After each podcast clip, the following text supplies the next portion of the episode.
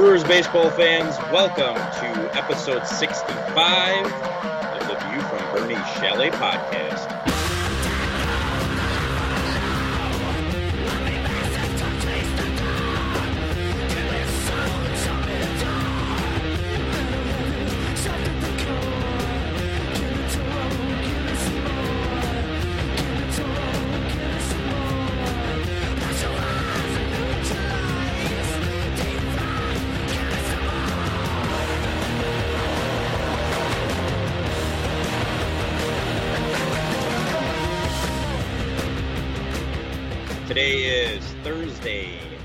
16th, 2013.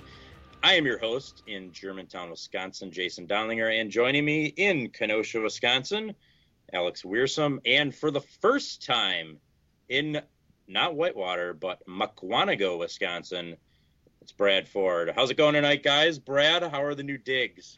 Uh, they're good, closer to civilization, so that's always nice, but still not in civilization, so we're getting there. But uh, you know, like I was telling you before the show, it's nice because my apartment now doesn't look like a jail cell. because every apartment in Whitewater is meant for very poor college students or people who aren't going to spend a lot of time in there. And they're all painted one color, paint's falling off the ceilings. You maybe get a window. So it's uh not welcoming. But uh this is better they redid everything. I got a new fridge, new stove, new paint job, new carpets. So fresh start in the apartment. And I, I saw some of your pictures on Facebook of your new place, and you have like Brewers bobbleheads just randomly scattered throughout the place. Instead of having them in one room and in one shelf, you seem to have them scattered throughout the apartment. Well, see, the thing is, there's, I mean, it's just a bedroom, a bathroom, a living room, and then like the kitchen's half of the living room. So I didn't ha- really have a place to just put them. So I was like, screwed, I'm going all over the place. And everyone's been making fun of me, like, how can your girlfriend live with you with all these bobbleheads? But the compromise is she gets to put up a huge Doctor Who movie poster above the couch, and I get to throw my bobbleheads all over. Although it was hard to, I have too many bobbleheads to put out, so I legitimately had to, like, pick out my favorite ones and strewn them across. which will be harder because now as the year goes on, I have to choose out like the new ones and right. figure out. Like there's a couple Prince Fielder ones that can go away. I have a Billy Hall one out that can go away. uh, the Turnbow one staying just for the hair. Oh, just for comedic relief. Same thing with uh, the the Damian Catcher with the catcher's mask bobblehead. That one's staying. That's one of my favorite ones actually that they've ever done because, well, you know, Miller was a decent catcher for them, uh, uh, a Wisconsin uh, connection born guy, and that that is just so cool that the mask can come on and off. I always yeah. love that one. I especially love I have the retro uniform one, and it's got right. like throw mask, the light blue mask. That's one of my yeah, I think that is one of my all time favorites. They just had a really good bobblehead series that year because they started doing like interactive pieces Right. Yeah, and then and then the fa- and then a couple years later they did Kendall and Suppan in the same year, and you know that was bad.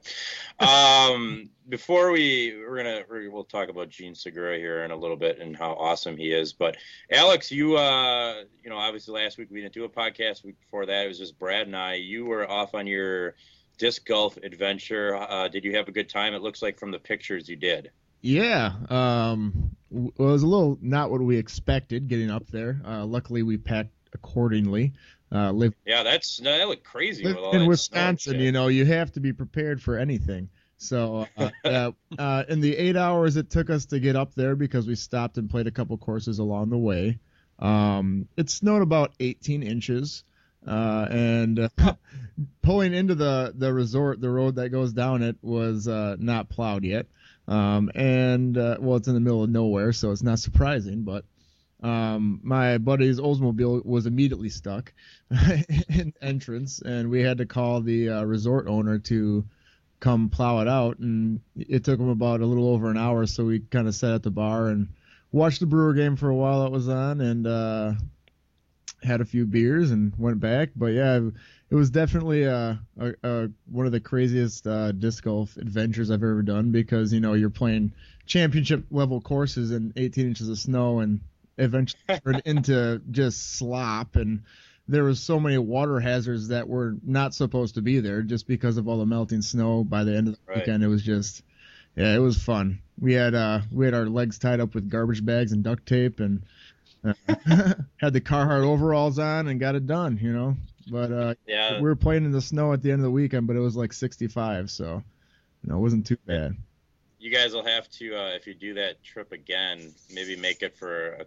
couple weeks later just to make sure. The you know. nice thing is, is the the guy that runs the place. He's like, you know, um, I had some guys cancel on me, but they didn't even tell me, you know, like yesterday, and I could have rented it out, like you know, more guys out in the house, and um, he ended up upgrading us to the the big like uh, you know lodge they have there, which we basically had to ourselves for most of the time until last day and uh, he was like, you know, you guys are cool. You're gonna, you know, play it out and everything. So he gave us a free trip anytime we want to come back uh, for a weekend or whatever. He's gonna give us a free trip. So that's cool. We're gonna go back in August or something and uh, hit it up again when it's green out, not white.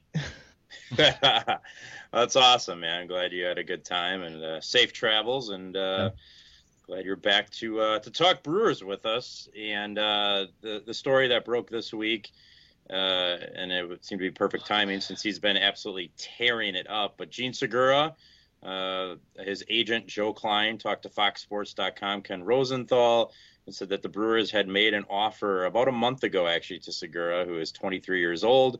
Uh, on a, long-term contract extension, and uh, obviously the Brewers, even before Segura got off to this hot start, saw something in him that they liked and wanted to try to get a uh, get him shored up and you know see exactly what they'd have to pay him over the next few years instead of going year to year with arbitration and then possibly free agency. So, um, Doug Melvin didn't really comment on it. He declined comment, and uh, Klein said that uh, right now the ball's in their court, and uh, it's just tough when a guy is this young, and it's hard to figure out what the right numbers would be. Yeah, that's early for them. Yeah. Yeah, I know. Well, and I've even got them in the room with me, so they can't see outside. Shut up. anyway, this is uh, excellence in broadcasting, folks. Um, so anyway, Segura obviously off to a great start this year. That was a great trade last year to trade Greinke to get him in the in Hellweg and Pena. And I guess it would come down to what do you pay him? What's fair to him? What what also is good for the team to take a risk on a guy this young, this early? And I don't know is there's a precedent set for shortstops. Maybe Elvis Andrus, the first deal he he uh, had signed, but what do you guys think on Segura and signing him this early in his career? Uh, well, it seems to just be the baseball trend. I mean, they did the Cubs just did the same thing with Rizzo. It's yep. what the Brewers did with Braun. It's what the Rays did with Longoria. It's just how baseball is going. You want to make sure you have security for these guys who can get up in the double digit millions in their arbitration years because clearly Segura, I mean, he's playing better defense than ever advertised, um, and he's hitting just as well as he did in the minors, which a lot of people said he might not be able to. Uh, he's leading the league in hits, and he's only been caught twice out of 13 stolen base attempts. So he's proving to be extremely valuable right now. Um, and I mean, if he keeps this up, considering how valuable the shortstop position can be, uh, it's he's going to be an expensive arbitration player. And I think that's kind of with this spectacular start. That's what where the agent is thinking, as you were saying, um, in his talk with Ken Rosenthal, he said the numbers are hard to hammer out because. I mean, right now, Jean Segura, for all we know, could be one of the greatest shortstops of all time. And you don't want to sign a seven-year, thirty million dollar contract for a shortstop like that. Um, what I'd really like is if they could buy out all his arbitration and uh, rookie contract years and then do two options maybe a team option and a mutual option for and try and get seven years out of it i think that would be fantastic especially because then gene could not go for the mutual option and go into free agency, which is probably what would happen at that point. But I still think it would save a lot of value and be something where if you do get bit in the butt by this, you still have a guy relatively cheap playing shortstop, uh, locked in for a while. Um, but I just don't see them getting bitten. But I, I mean, it's hard to. Like you said, there's not a lot of precedent. Um, I think Elvis Andrus is a good example. Um, and the Cubs, I believe, did lock up Starlin Castro last year, so that there's another example. But there's not a lot of example of young shortstops where there's a lot of precedent set for young power hitters and young pitchers. So it's kind of hard to find that perfect number for what you're aiming for. Yeah, it's about right. I mean, Castro's probably the closest, and I think he got like 60 mil or something for seven years, um, which I think is kind of high. Um, but he had more experience already than Segura has, so he was kind of more established himself, and it wasn't, you know, so much of a risk for the Cubs to go for that kind of contract with him because, as you alluded to, shortstops are a premium position in the league. They're going to continue to be a premium position because there just aren't that many that can play defense and play offense as good as you know the ones that are good. Um, so I mean, these are going to be coveted guys. Um, Segura, if he keeps going on the pace that he's going, he's obviously going to be sought after if he ever goes um, into free agency or ever gets a look at it. You know, another team gets a look at him.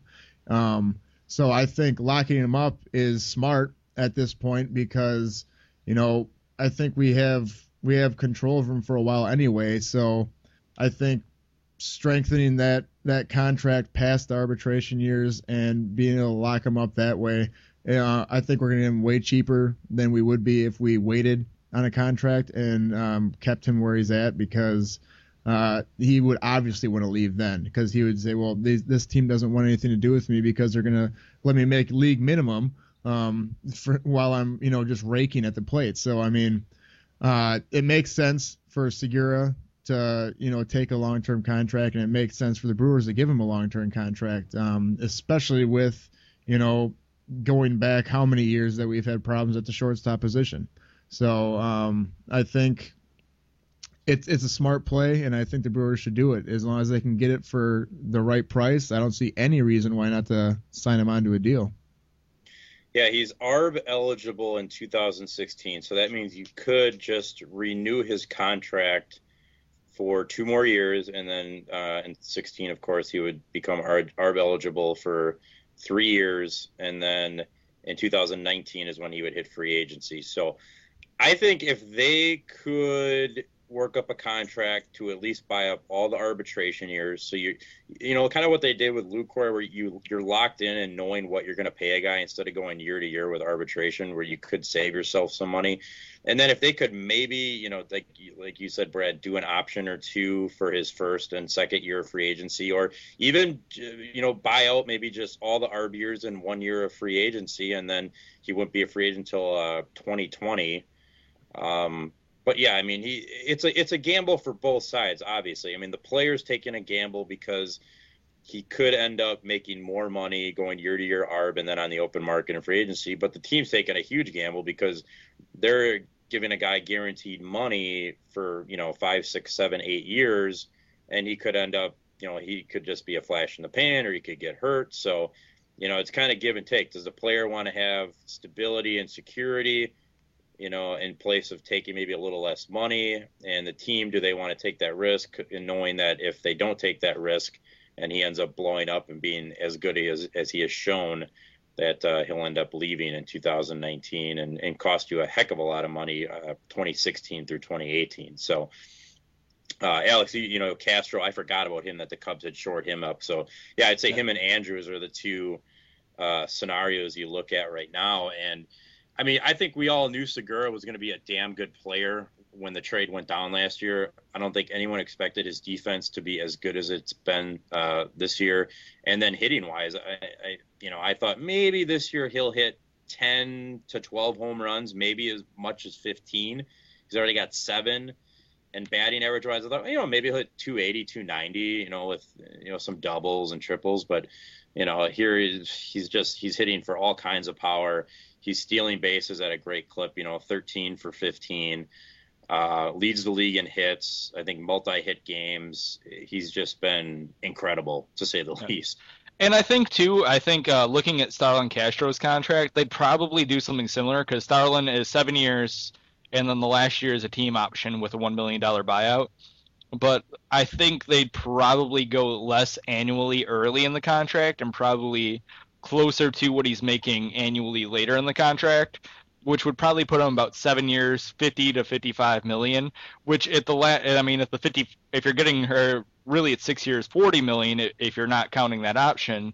So I think that's something I could tolerate because if by that point he's proven it that he's our guy and he's fantastic and he's everything he's shown to be so far, then at that point he's worth 15 to 18 million in the last year her when he turns 30 and then two it's the same advantage that we talked about earlier with carlos gomez of hey we're buying out his prime years and then he gets to go he'll probably go somewhere else make a ton of money and he'll age and that money won't be worth it anymore and we'll have gotten his best years out of him. So it's a happy balance but it's just finding the right amount because i'm sure the brewers don't want to pay that seven year 50 million that the cubs ended up paying to castro. 60 million. Or 60 million. Right. I said 50 million for segura but it was 60 million for castro. Gotcha well and one of the, the the great things about segura so far this year is the uh, the ability to hit with power to center field over to right field. He's you know of his seven home runs. I, I mean, I can't even think. What did he maybe pull one of them? And I think the other six are from center over to right, which is just awesome for a young kid, 23 years old, only you know this being his first full season. You know, he had the 163 plate appearances last year, but to be able to drive the ball to the opposite field the way he has already, it's just damn impressive. And it's uh, it's too bad he had. I think I think you need to have uh, less than 160 plate appearances in a season to be able to qualify for Rookie of the Year the following year. So he just went over that last year because I think he would probably run away with it this year if he was eligible. Yeah, yeah, he did just go over it, and he, I mean, it's almost a no-brainer at this point. I mean, he could be competing. He'd have to maintain what he's doing all year, which is a lot to ask of a 23-year-old. But if he did maintain it, he'd be in the running for MVP at this point. Um, I mean, just his numbers are off the chart amazing. The only person really doing better than him is Carlos Gomez, and they're playing in the same lineup. But I mean, it's just it's been a lot of fun to get that much or this much out of the Greinke deal because we were all hesitant of what we'd get out of trading Greinke earlier last year. And then I know we were all happy out getting Jean Segura back, but just for the player he's been so far, it's been just extremely enjoyable and probably more than most of us expected. He, uh, you know, when the trade went down last year, I think we all were hoping we, they would get a shortstop from whoever, whoever we traded Greinke to. We were hoping that they had a good young shortstop that we could get back in return.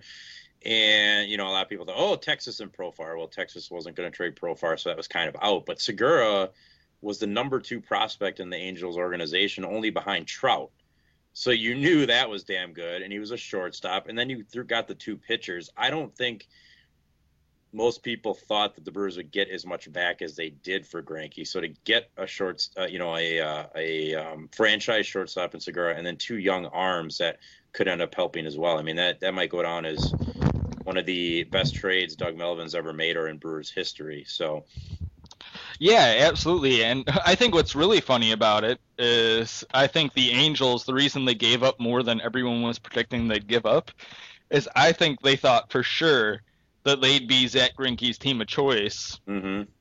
And he ended up going across town playing for the Dodgers. Yeah. Well, I think yeah, they thought he would stay there, resign, and they were going to make the playoffs last year. I think once they got Greinke, they thought, well, we'll at least get in on a wild card here, so they would make the playoffs, be able to keep Greinke, and they already had Kendrick and Aybar on some uh, longer term deals, so they maybe thought, well, Segura's good, but we've got guys.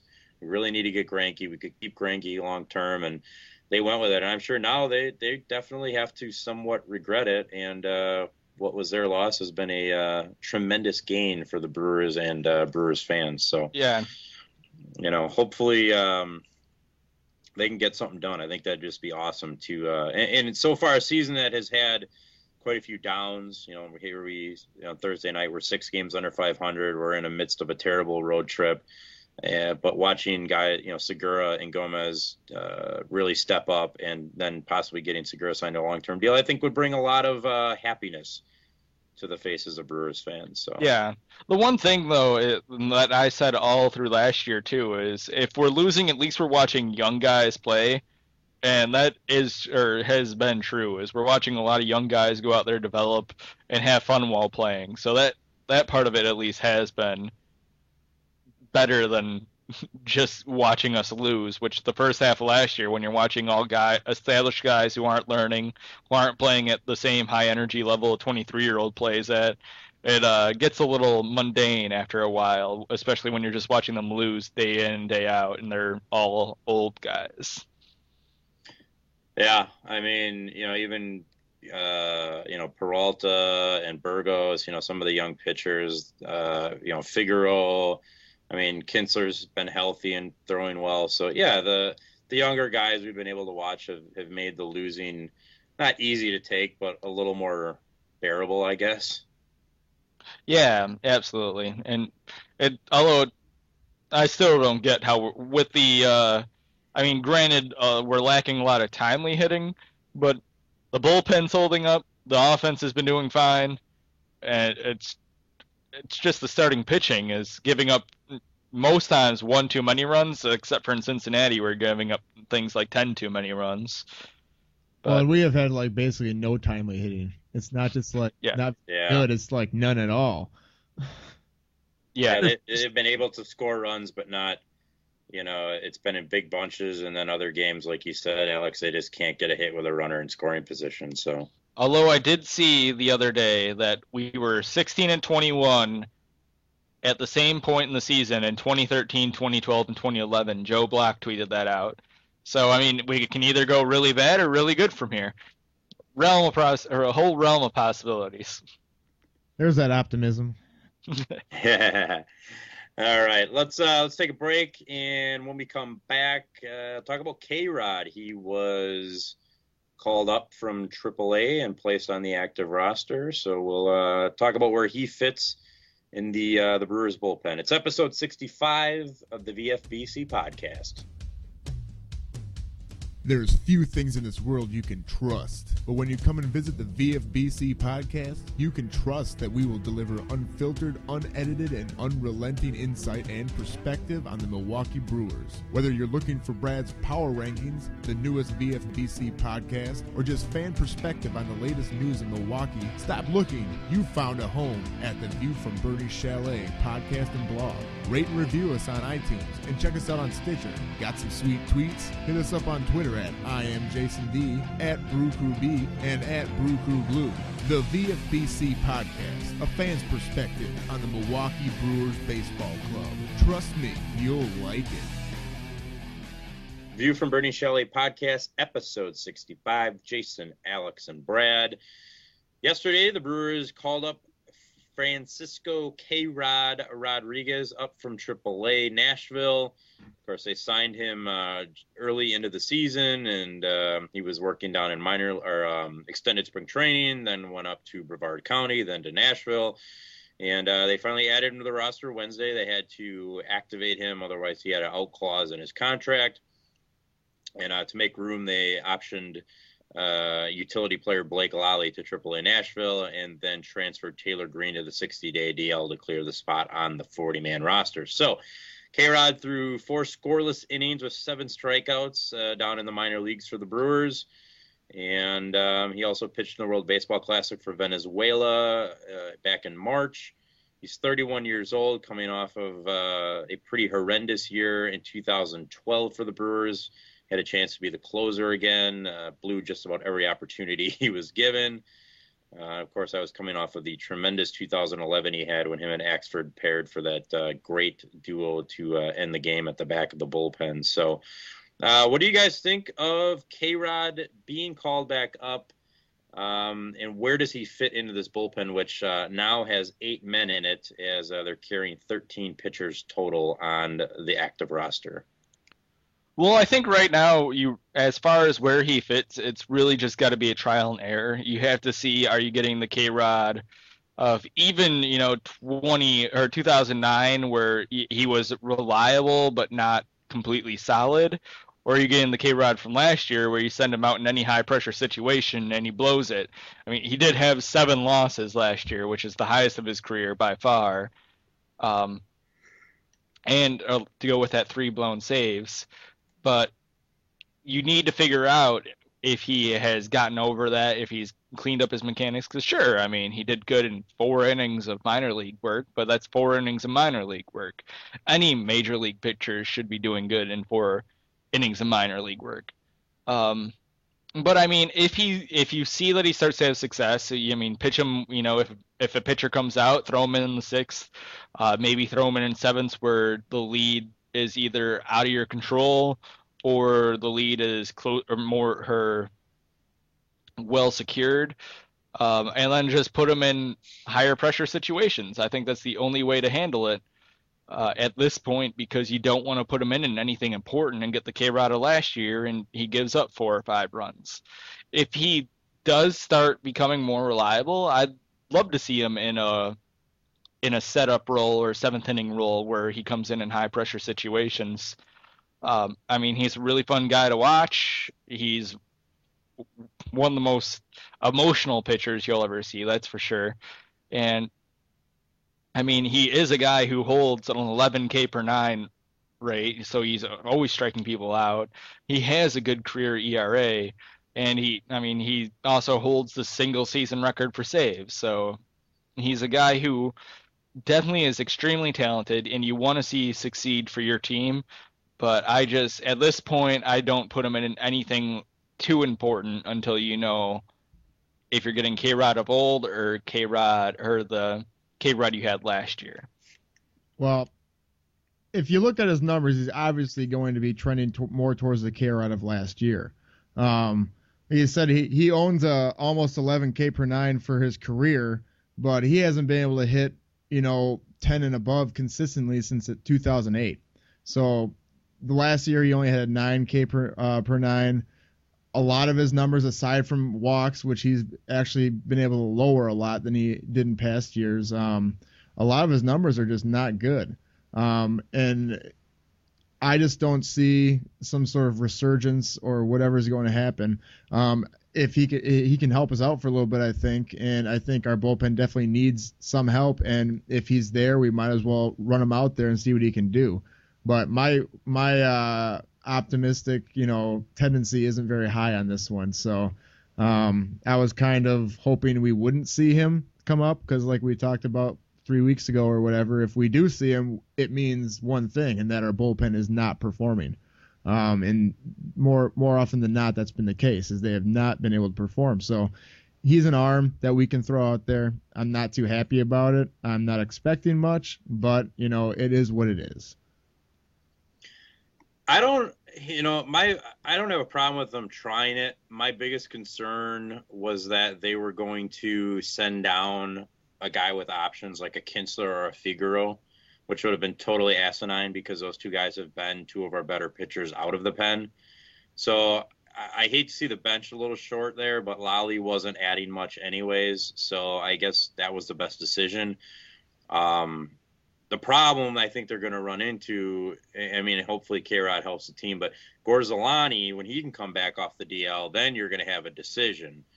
Um, you know, Mike Fiers just got recalled. He's just made the one appearance where he gave up the uh, the game winning home run to McCutchen on two appearances. Uh, was it two? He, Maybe it was two. I think he gave up another home run or something the next time. I just remember the one on Tuesday night. I believe it was a Tuesday night game. Yeah, Tuesday night when he gave up the home run in extras to McCutchen. I think it was like the first batter he had faced.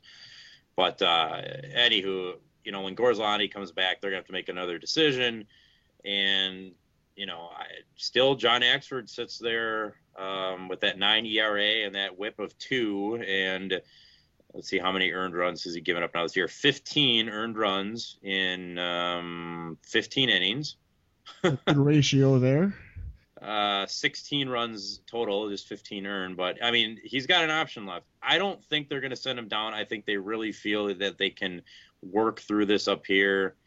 I don't know if that's the best idea. I hope he can find it. I'm a Axford supporter, but um, if they keep Axford and keep Fiers up and keep you know all these guys up, but they're like, oh, Figaro and Kintzler, we can go without. I mean, that would just be terrible. So Figaro's been awesome too because he's been, able to go multiple innings. He's, been great at the two and even three inning stints, and uh, Kintzler was doing well in the seventh and eighth innings. So um, I don't know the bullpen overall. Obviously, Axford's numbers stick out like a sore thumb, but the rest of them fairly respectable. Henderson's ERA uh, 1.06, Gorzelanny 2.30, Badenhop at three. His was high for a little bit, but he's had some really nice outings as of late. Mike Gonzalez, you know, uh, you know he can't seem to do his only job, which is get lefties out. His ERA is only 4.15, which isn't the worst. Then Figaro with 2.11 and Kintzler with 4.24, and his is only inflated because he had I think one or two blow up outings. Otherwise, he's been great. So. Uh, the bullpen's been better than last year so far. Um, but you know, maybe K Rod helps. I mean, we'll see what happens. I guess. Yeah, and then I mean, I don't know. I I think my biggest question is kind of with yours too. Is why in the world don't they just send John Axford down to a place where he can't hurt the major league team to work on this? Because you really need to get him in shape if you want if you want him to work, and I want him to be a part of the bullpen. Again, I am an Axford supporter like you, Jason, but you have to. He needs to work on this in a place where he's not going to hurt the team. And if you're going to have eight people in the bullpen, you might as well have eight people you'll you'll you don't mind using in any situation. Uh, I mean, unless they are that unconfident and everyone else below you him, I just I don't see the point in having Axford up at all because he just gives you one less guy you can truly go to in big situations. Well, it's just that thing in baseball, man. It's just loyalty to Axford. I mean, it, it, that's probably the bottom line. Is this team is loyal to Axford and they're going to give him a shot. And you know, no matter how much we all disagree with it, and it's obvious that we do, and we all support him, but I mean, the guy needs help, and it's it's obvious. And but I just don't I just don't see him sending him down at any point. Yeah, I think the loyalty factor. They think he can straighten it up here, and the the five million dollars he's making. They want to get yeah. big league innings out of him, and even even if it's he's not pitching that well. Um, I mean, if he has a few more b- blow up innings um, before Gorzelanny comes back, I think when Gorzelanny comes back, you've got to make that move. If you know he's pitching better again, then when Gor- Gorzelanny comes back, I think Fiers is the guy I would send down um, unless someone else all of a sudden there's an injury or you know someone else all of a sudden starts being really ineffective. But like I said, overall, I think the bullpen's been pretty good. If if Axford didn't have all these blow up games, the team's record would probably be better. The overall pitching numbers would be better. I mean, he's just been that bad, but. I feel like we've had that conversation before. I know, I know, and, and I, think. and I really, really wish that uh, that he would figure it out and maybe not go back into the closer's role because just Henderson's been so good there. But if he could be, you know, a shutdown seventh, eighth inning guy for us this year, and, or just used in any any situation where they feel his matchup against who's ever batting is best, if he can come in and get the job done, that that'd be fantastic. I'm just saying, if you can send JJ Hardy down because he's sucking, you can send anyone down. That's true. 2009. Him and I did Bill Hall go down for a bit too that year. Uh, I don't remember. Or was Hall just straight? Sure Hall might have. Yeah, I think he was straight up cut. Actually, I don't. Uh, and then the Giants picked him up. Yeah, that could be. He might have. Yeah, they might have just released him at that point. But um, yeah, I mean, if you can send Hardy down, you know, weeks too. I mean, and we'll actually talk about that next segment, so I won't get into that. But uh, we'll see what K Rod does hopefully he finds the 2011 charm. He doesn't even have to be quite that good because he was really, really good, but he's just got to be better than last year and just uh, get outs when they need it. So um, let's take a break, and when we come back, we'll get into Rickie Weeks and Jonathan Lucroy and their early season struggles for the crew. It's episode 65 of the View from Bernie Chalet podcast.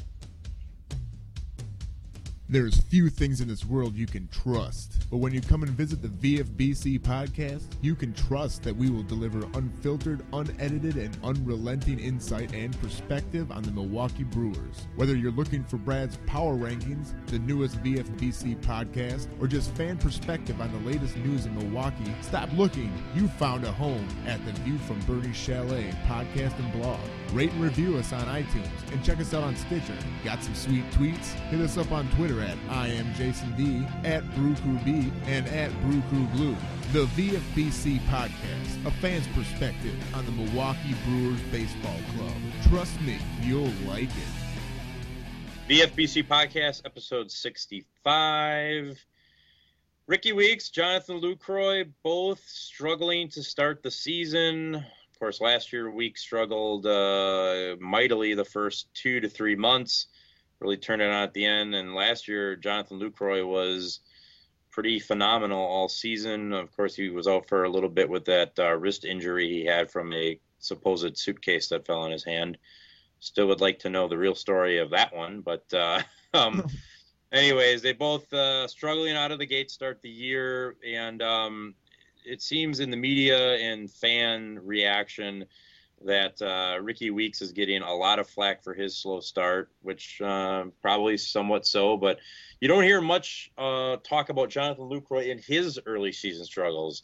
You don't hear callers in the talk radio station or on message boards or Twitter's really uh, getting on his case, calling for him to be benched or set down. And uh, Rickie Weeks, though, it's constantly bench him for Yuni, send him down, this, that. And I don't really think it's fair. Um, they both have struggled. They both need to pick it up if the Brewers are going to have success this season. Big parts of that will be them. Um, what do you guys uh, What do you guys think of the media reaction to the struggles of both of these players, and is it fair or unfair? Well, I think uh, Lucroy is kind of getting a pass because of his season beforehand, and I think Rickie Weeks got that same pass in 2012 when he had his struggles. Everyone's like, "Well, look what he did last year. It's fine. It's fine. He he did fine last year. I'm sure he'll turn around. He's just slumping." And now you're seeing that same exact event happen to him again this year, and it's a little bit harder to tolerate for a lot of fans, I think, especially when he only had really two years of, of extreme success. Um, before that, he was a very low average hitter, struggled, and never lived up to the expectations of the highly touted prospect that he was when the Brewers brought him up to play full time at 22. Um, and I mean, I think that's kind of where that's coming from. Also, Rickie Weeks is not hitting at all when it matters. If there's anyone on base, uh, he's not going to help you out in that situation whatsoever. Where Jonathan Lucroy, on the other hand, is still competent in a runners in scoring position situation. Uh, for instance, uh, Lucroy, while he's hitting, uh, what is it, 217 altogether is still hitting 286 with uh, runners in scoring position, and he still has like a 380 something ridiculous career average with runners in scoring position.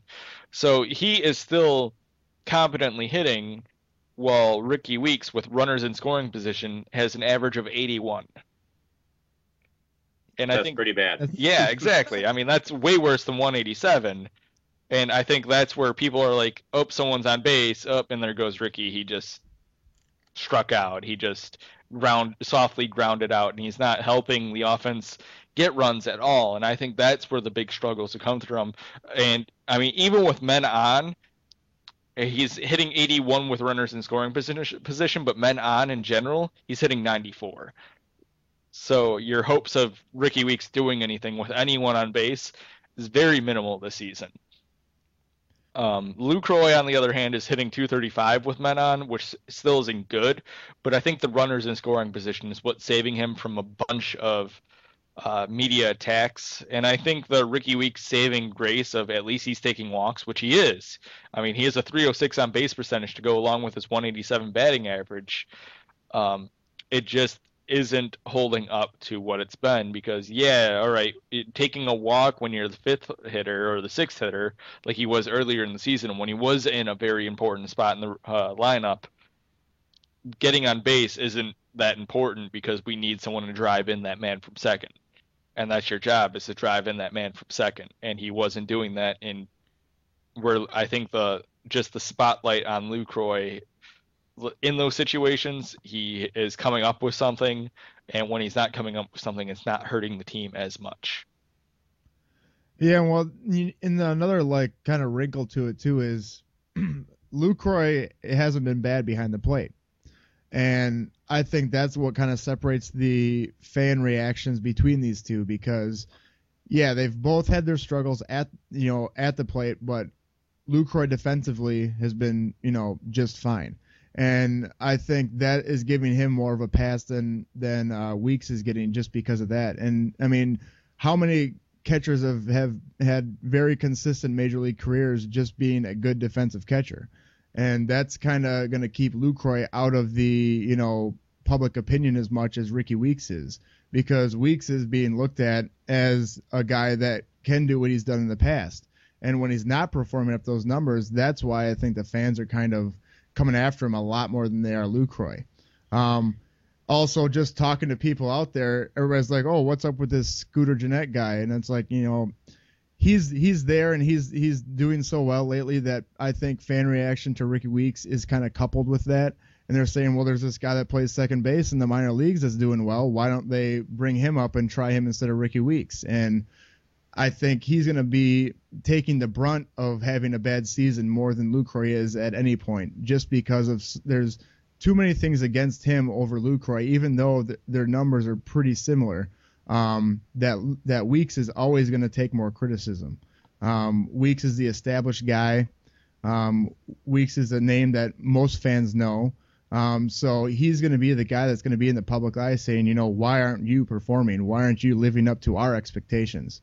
Um, Lucroy is, you know, always always going to be solid. So I don't think that you know, from a fan perspective, they're they're really worried about what Lucroy is doing. Um, so I just think Rickie Weeks is the guy that you know just because of the situation is going to end up taking a lot more flack um, for a slow start than Lucroy ever will. Yeah, and I can agree with that. I mean, and when his errors happen, they're a lot bigger than any error Lucroy could have because I mean the the things people do behind the plate just don't go as easily noticed for your casual fan. But they're respected by the casual fan. You know. Yeah. That's more why you know the the focus is on Weeks. No, and I I mean I agree, and two I mean Lucroy also gets the pass because even though he's been good, the casual fan doesn't see that, but the casual fan definitely sees Rickie Weeks throw eight feet over the first baseman's head. exactly. So I mean that's something very easy for them to spot. The one thing I keep bringing up with Rickie Weeks is it, all right, if you don't want him out, aside from Scooter Gennett, who isn't ready, but I mean, you can't argue with a lot of people about that because they don't understand readiness. And I mean, I definitely think Scooter is someone who needs a full season in AAA before I trust them to come up and start every day. And I, I do want him to be the starting base or second baseman at one point, but I want him to take over for Rickie Weeks and not just be thrown into the role because he has to be there. So looking out of options you have, uh, you have Yuni, who is slumping a bit, or Alex Gonzalez, who is just as bad, if not worse, than Weeks. Um, so, I mean, really, it's pick your poison at second base. And I'd rather go with a guy who's played second base there for the last eight years than a utility player who's hitting poorly. And I'd also go with a guy who has the potential, and he's not going to do it, but he did have the potential at some point in his career to hit 30 home runs He's not going to do it this year. He's only gotten three, and we're almost two thirds in the season. But I'd rather go with that guy than the guy who's only hit 20 in his career, or you know, even though Yuni's on a hot streak. Uh, I mean, he'll probably dip to the mean. He'll, he'll probably dip he's to dipped. I think yeah. Yuni's dipped. Oh, he's definitely yeah. dipped, but I mean, he'll probably like he'll probably not get above or much above where he's at right now. Um, I don't think he's gonna, you know, get all those run producing opportunities and all those home runs. Uh, I mean, it's to the point where Yuni's even, or Alex Gonzalez is even playing for Yuni, and he's, like I said, he's doing horribly. He's hitting 193. Uh, he's hitting 104 with runners in scoring position, like 90 with runners on. Um, and then Yuni went from 280 about a week ago to he's, I think he's at 237 now. Um, I think in the last week his uh, batting average is uh, .096. So that'll Yeah. bring it down. Yeah, exactly. And I mean, so those are pretty much your other options, your logical options besides for Rickie Weeks. And I just rather go with Rickie Weeks. Uh, I just, you know, they finally put him in a spot where he can't do much damage in the lineup by being a black hole. Um, and he's just in a place that's easier to hide him while he figures it out. And I, I do think he needs off days every now and then, but you just got to go with him because who else is going to do it? It's it just seems too that when Rickie strikes out, he strikes out looking really bad on like a you know a slider on the outside part of the plate, and he kind of lunges over at it and just looks bad doing it. Lucroy doesn't strike out as much, puts the ball in play more. So I mean that's also part of the uh, the backlash not really being there for Lucroy. I think. Um, the thing with Weeks is you do got to love the 22 walks and the 306 on base, despite the 187 average. So he's still getting on base best he can with not really being able to hit well. Um, my thing is they both deserve criticism. They they've both been way under where they should be for their talent level. Uh, this team needs them both to produce uh, offensively and defensively. And yeah, I mean, Lucroy is at least doing okay defensively, where Weeks, you know, he's had some bad throwing errors. He, I mean, the other night he missed that pop up. I mean, granted, they still got a force out at second on the play, but I mean, he literally just dropped a pop up because he one handed it and just, I don't know if he lost concentration or what, but it just looked really bad. It was a play that you never see a big leaguer make, you know. Um, they both deserve a lot of blame, but I would stick with both of them because I still think they're both the best options. Maldonado is going to get his one or two starts a week regardless, and he's not doing much either. So obviously, I wouldn't switch anything with Lucroy. And as you uh, went over already, Brad, you know Gennett's not quite ready. I don't know what he's going to do. He's not getting hardly any extra base hits. He's hitting a lot of singles down in AAA.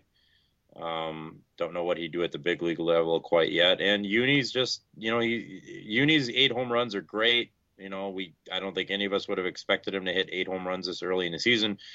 But you take those eight home runs away, and his numbers would look really, really awful. And you, and you can't take them away because they happen and they were big hits. But uh, his on base, you know, he was keeping it around 300 for a little bit there, which for Yuni is actually good. But uh, that's dipped to 261, and that's pretty awful. That 458 slugging looks pretty nice, but um, the average and the on base are terrible. So Yeah. we just the the Brewers and, and the fan base just have to ride out the storm here, and know that Lucroy and Weeks have a little bit of track. You know, Weeks has a longer track record than Lucroy, but Lucroy has a bit of a track record himself now, and they're good players that should eventually hit, and this team needs them to hit to uh, to get back in this race. Yeah, and I mean they're two very very important players. So, like you said, uh, it, they're people that will get will most likely get better, and you just need to tolerate it.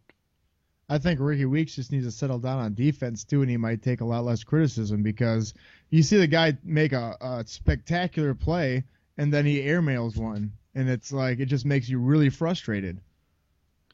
Yeah, I think it makes him just as frustrated. Uh, Yeah. not more than us, but uh, but I uh, that's gonna that's gonna put you in the spotlight. And I mean, you know, really, that I don't think that stuff began low until he, he really, really started doing bad at the plate, and I think now he's just his entire game is struggling. off, it's all off. Yeah, it's like now he's taking those bad at bats into the field, and it's affecting his defense, perhaps. Yeah, exactly. So we will take a break then and come back and wrap everything up as we always do. Episode 65 of the View from Bernie Chalet podcast. There's few things in this world you can trust, but when you come and visit the VFBC podcast, you can trust that we will deliver unfiltered, unedited, and unrelenting insight and perspective on the Milwaukee Brewers. Whether you're looking for Brad's power rankings, the newest VFBC podcast, or just fan perspective on the latest news in Milwaukee, stop looking. You found a home at the View from Bernie Chalet podcast and blog. Rate and review us on iTunes and check us out on Stitcher. Got some sweet tweets? Hit us up on Twitter at I am Jason D, at Brew Crew B, and at Brew Crew Blue. The VFBC Podcast, a fan's perspective on the Milwaukee Brewers Baseball Club. Trust me, you'll like it. Episode 65 of the View from Bernie Chalet podcast. Time to wrap it up for our final segment. And uh, we'll start with previewing the week ahead for the crew. Um, they will start a three game series with the Cardinals in St. Louis tomorrow night, uh, Friday the 17th. That'll wrap up this uh, long 10 game road trip. Uh, Wily Peralta will take the ball for the Brewers in game one. He's 3 and 3 with a 5.40 ERA. He will face Jaime Garcia, who is 4 and 2 with a 2.88 ERA. That's a 7:15 start at Busch Stadium. Saturday, Marco Estrada will take the ball, coming off a very strong start his last time out against Pittsburgh. He's now three and two with a 5.32 ERA. He will face Lance Lynn, who is six and one with a 2.88 ERA. That is a 6:15 start from Busch. And then they will wrap up this uh, long road trip and series in St. Louis. Kyle Lohse uh, will take the ball at 1:15 at Busch Stadium. He's one and four with a 3.49 ERA and he will face John Gast, who is 1 0 with a ERA of 6. Uh, then the Brewers will come home for a nice long homestand, and that'll start on Monday the 20th with a three game series against the Dodgers. Then they'll have three against Pittsburgh and two against Minnesota before hitting the road again for another road trip. So that's the week coming up for the Brewers. Of course, there's six games under 500 heading into their game tonight against Pittsburgh and uh, really need to get things back on track. Alex, what do you have for around the NL Central? All right, thanks, Jason. Well, Cubs starter Jeff Samardzija finally earned his second win of the season against the Rockies, pushing his record to a whopping two and five. Samardzija has been one of the Cubs' most consistent pitchers, but the stagnant offense in Chicago can rarely drive home runs in support of their supposed supposed ace at the moment. In fact, out of his nine appearances, he has only given up four or more runs three times. In early April, he lost a game against the Braves in which he struck out 13 batters and gave up four runs. So far, his main concern has been control, but what power pitcher doesn't struggle with that from time to time? He has given up 21 walks and 22 earned runs in 2013, so his record is not all on the shoulders of the Cubs offense. But Dale needs to get those bats going because Samardzija had to hit a bomb to back his own effort and finally mark another win in his win column. Brandon Phillips is making every effort to be the Reds' all time best second baseman. Joe Morgan, one of the game's best at second, currently holds almost all the team's record for his position. Well, until recently, when Phillips took over Morgan in hits, which is currently 1205 to Morgan's 1155. Phillips should own most of the big records by the midway point since he is one double short of Morgan's 220, as well as three homers and 13 RBIs shy of those records. Phillips is getting a big boost to his offense now, batting cleanup for the Reds and taking advantage of timely hitting. Phillips stated that he is able to focus more when men are on base and looks to hit the 100 RBI mark by the end of the season. With the 7 home runs and 36 RBIs at this point, there is no sign that Phillips won't fulfill that wish. When asked if he could have imagined being in the same class as Morgan, Phillips replied, I never thought about something like that. It's an honor or I've been here too long. It's one of the two. Somewhere along the road, the Pirates quietly assembled uh, what is proving to be a very dominant bullpen. Nicknamed the Shark Tank by pitcher Mark Melancon after swimming with sharks in New Zealand, the name seems to fit, with the bullpen putting up a 2.89 ERA and allowing an opponent batting average of just 215. Melancon and Grilli are also looking like Axford and K-Rod circa 2011, absolutely shutting down hitters in the 8th and 9th. Melancon's .43 ERA and Grilli's 16 perfect saves are two big reasons why the Pirates have won nine games in May. They get the Astros and Cubs for the two series, but then have to travel to Milwaukee and play Detroit for a four-game set. Given the trends, I would still bank on this bullpen holding up down the stretch rather than regressing to the mean. Cardinals starter Shelby Miller has been fantastic in his first season in the majors. Through eight starts, Miller owns a 1.4 ERA and 57 strikeouts in 51 and a third innings. His strikeout to walk rate is almost 5 to 1, showing he is not just a big power pitcher, he has great control and accuracy. But even the best pitchers will have some flaws teams will exploit. Miller's hitch comes when men men are on base. Because of a slow delivery, opposing teams have been attempting to run on Miller anytime they get on base. Out of eight tries this season, seven have been successful, including two out of three attempts for stolen bases from the Mets this week. Miller says his delivery issue is something he can change, and being able to adjust your delivery speed is just another weapon in this young pitcher's arsenal. If Miller can stay on the course and add the wrinkle of his delivery, he could not only continue to be very good, he could get even better. But if I were Matheny, I wouldn't worry about men on base with Miller on the mound, since only eight men have crossed the plate all season out of 196. Now, when you're worrying about a problem that happens 4% of the time, you are the definition of a micromanager. Back to you, Jason. Thanks, Alex. Appreciate that as usual. And Brad, now we go to you to wrap things up with the uh, Chalet Award winner for Brewer of the Week. Uh, Brewer of the Week, pretty easy choice this week. I mean, you had a lot of uh, bad performances in this uh, kind of bad stretch as a team that put the game, that put the Brewers six games under 500. So we're going with the one guy who's uh, performing above and beyond right now, and that's uh, Jean Segura, who uh, is not only has a 444 batting average over the last week, same as Nori Aoki, was also slugging 852. Um, has three bombs, five RBIs, and uh, whopping five stolen bases, uh, three which were in one game against the uh, Pirates, and uh, you know just giving Brewer fans more and more reasons to love him. So it goes to Jean Segura. I think his first ever Brewer of the Week. Pretty sure. I think so because I don't think at the end of last year he had any weeks that were good enough to win it. Um, you know, he was decent at the end of last year, the uh, 163 plate appearances he had, but I don't think anything like this. So you figure I should know the history of the award I'm in charge of. Exactly. Well, you know, it's uh, now going into its third year, so it'd be hard to remember every single one. No, lots to keep track of.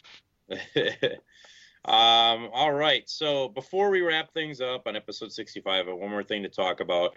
Um, we were lucky enough to get um, a couple copies of Tom Haudricourt's new book sent to us from the publisher. It's uh, called 100 Things Brewers Fans Should Know and Do Before They Die. Um, Haudricourt wrote it. I have not had a chance to read the whole thing yet. I started reading it and have kind of just paged through it, but uh, it looks awesome. I've heard a lot of good things from people who have completed the book already. Um, Jim Gantner wrote the foreword to the book, which is really good, and it's just uh, it's a really cool uh, Brewers item. There's not a lot of books out there about the Brewers. The few that are, it seems Haudricourt has wrote, and uh, he wrote the uh, I think the Brewers Essentials, and then uh, Where Have You Gone? 1982 Brewers. So this is uh, his third book about the Brewers. So. Um, like I said, it was really cool that the publisher contacted us, gave us a couple copies, said, you know, when you want to talk about it on your show and and give out a few copies. And I said, hell yeah, we'd love to do that. So um, if you got this far in the podcast, hopefully you did, uh, tweet uh, to either myself uh, at I am Jason underscore D to Alex at Brew Crew Beat or to Brad at Brew Crew Blue. Just send either one of the three of us a tweet and use the hashtag VFBC book. If you do that, we will uh, compile all the people who send us a tweet with that hashtag and uh, just get it in by eh, Wednesday night sometime. Probably, you know, Wednesday at like nine or ten o'clock. If you've got it in by then, we'll take all the people that did that, put your names in a hat, and pick two winners, and then I will send each winner a copy of the book. So, 100 things Brewers fans should know and do before they die by Tom Haudricourt good stuff there. So, uh, like I said, send us your tweets with that hashtag, and uh, you could win a copy of the book. So, um, have either of you guys read any of Haudricourt's other books on the Brewers? Um, yes, actually. Um, I read his. Uh, God, now all I can think of is the the Brewers uh, Essentials one? Yes, the Brewers Essentials one. All I can think of is uh, the 100 things, but uh, the everything you need to know to be a real fan. And it's cool because not only is it nonfiction, but he has a lot of emotion written into it. So unlike normal nonfiction books, you get really involved in what you're reading. Um, so that's a really cool part about it because I think that's lacking in a lot of sports books is that emotion or that that aspect that draws you in. And I actually uh, he came in. Uh, I met him about a month ago, and he was coming into my work to talk about the book, and I told him that, and we discussed it for a little bit um, about how much like I just love that aspect, and he said, well, hopefully this, or he says that this should have the same type of feel to it. So I mean, granted, it is more of a list than the other one, which is a detailing Right. of Brewer history. Mm. But at least it has a little bit of more modern stuff because I believe the uh, at Brewers Essential, everything you need to know to be a real fan, only goes up to 2007. Yeah, I've got the um the Where Have You Gone 82 Brewers one, and that's pretty good as well. Kind of detailing that season and what uh, some of the you know the main guys from that uh, historic team are up to now, and uh, really good job. Haudricourt's a, uh, a good journalist and um, does a really good job on these books. So. That will wrap it up for episode 65. Once again, thank you so much for listening. We really appreciate it. Um, of course, as always, you can download the show on iTunes for your iPhone or your iPod. Uh, if you have an Android phone, make sure to download either the Stitcher or Beyond Pod app. I uh, cannot recommend the Beyond Pod app enough for Android phones. It's uh, what I use for all my podcasts. You can um, organize them, download them, listen to them right through that. Uh, it's it's pretty nice. So, uh, and then of course, right on the website, um, viewfromberniechalet.blogspot.com. And uh, on iTunes, make sure to rate and review us. It would help us out, uh, move up the the rankings, and get us more known out there. So, thank you once again for listening. We appreciate it, um, and that will uh, do it. So, for Alex Wearsome, for Brad Ford, I am Jason Dowlinger. Our apologies to John Axford. We ran out of time. You have been listening to the View from Bernie Chalet podcast. Go Brewers.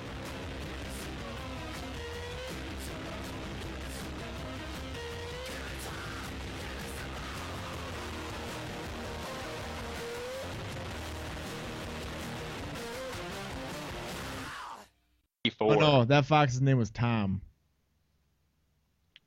Uh, is the girl fox I- Kit?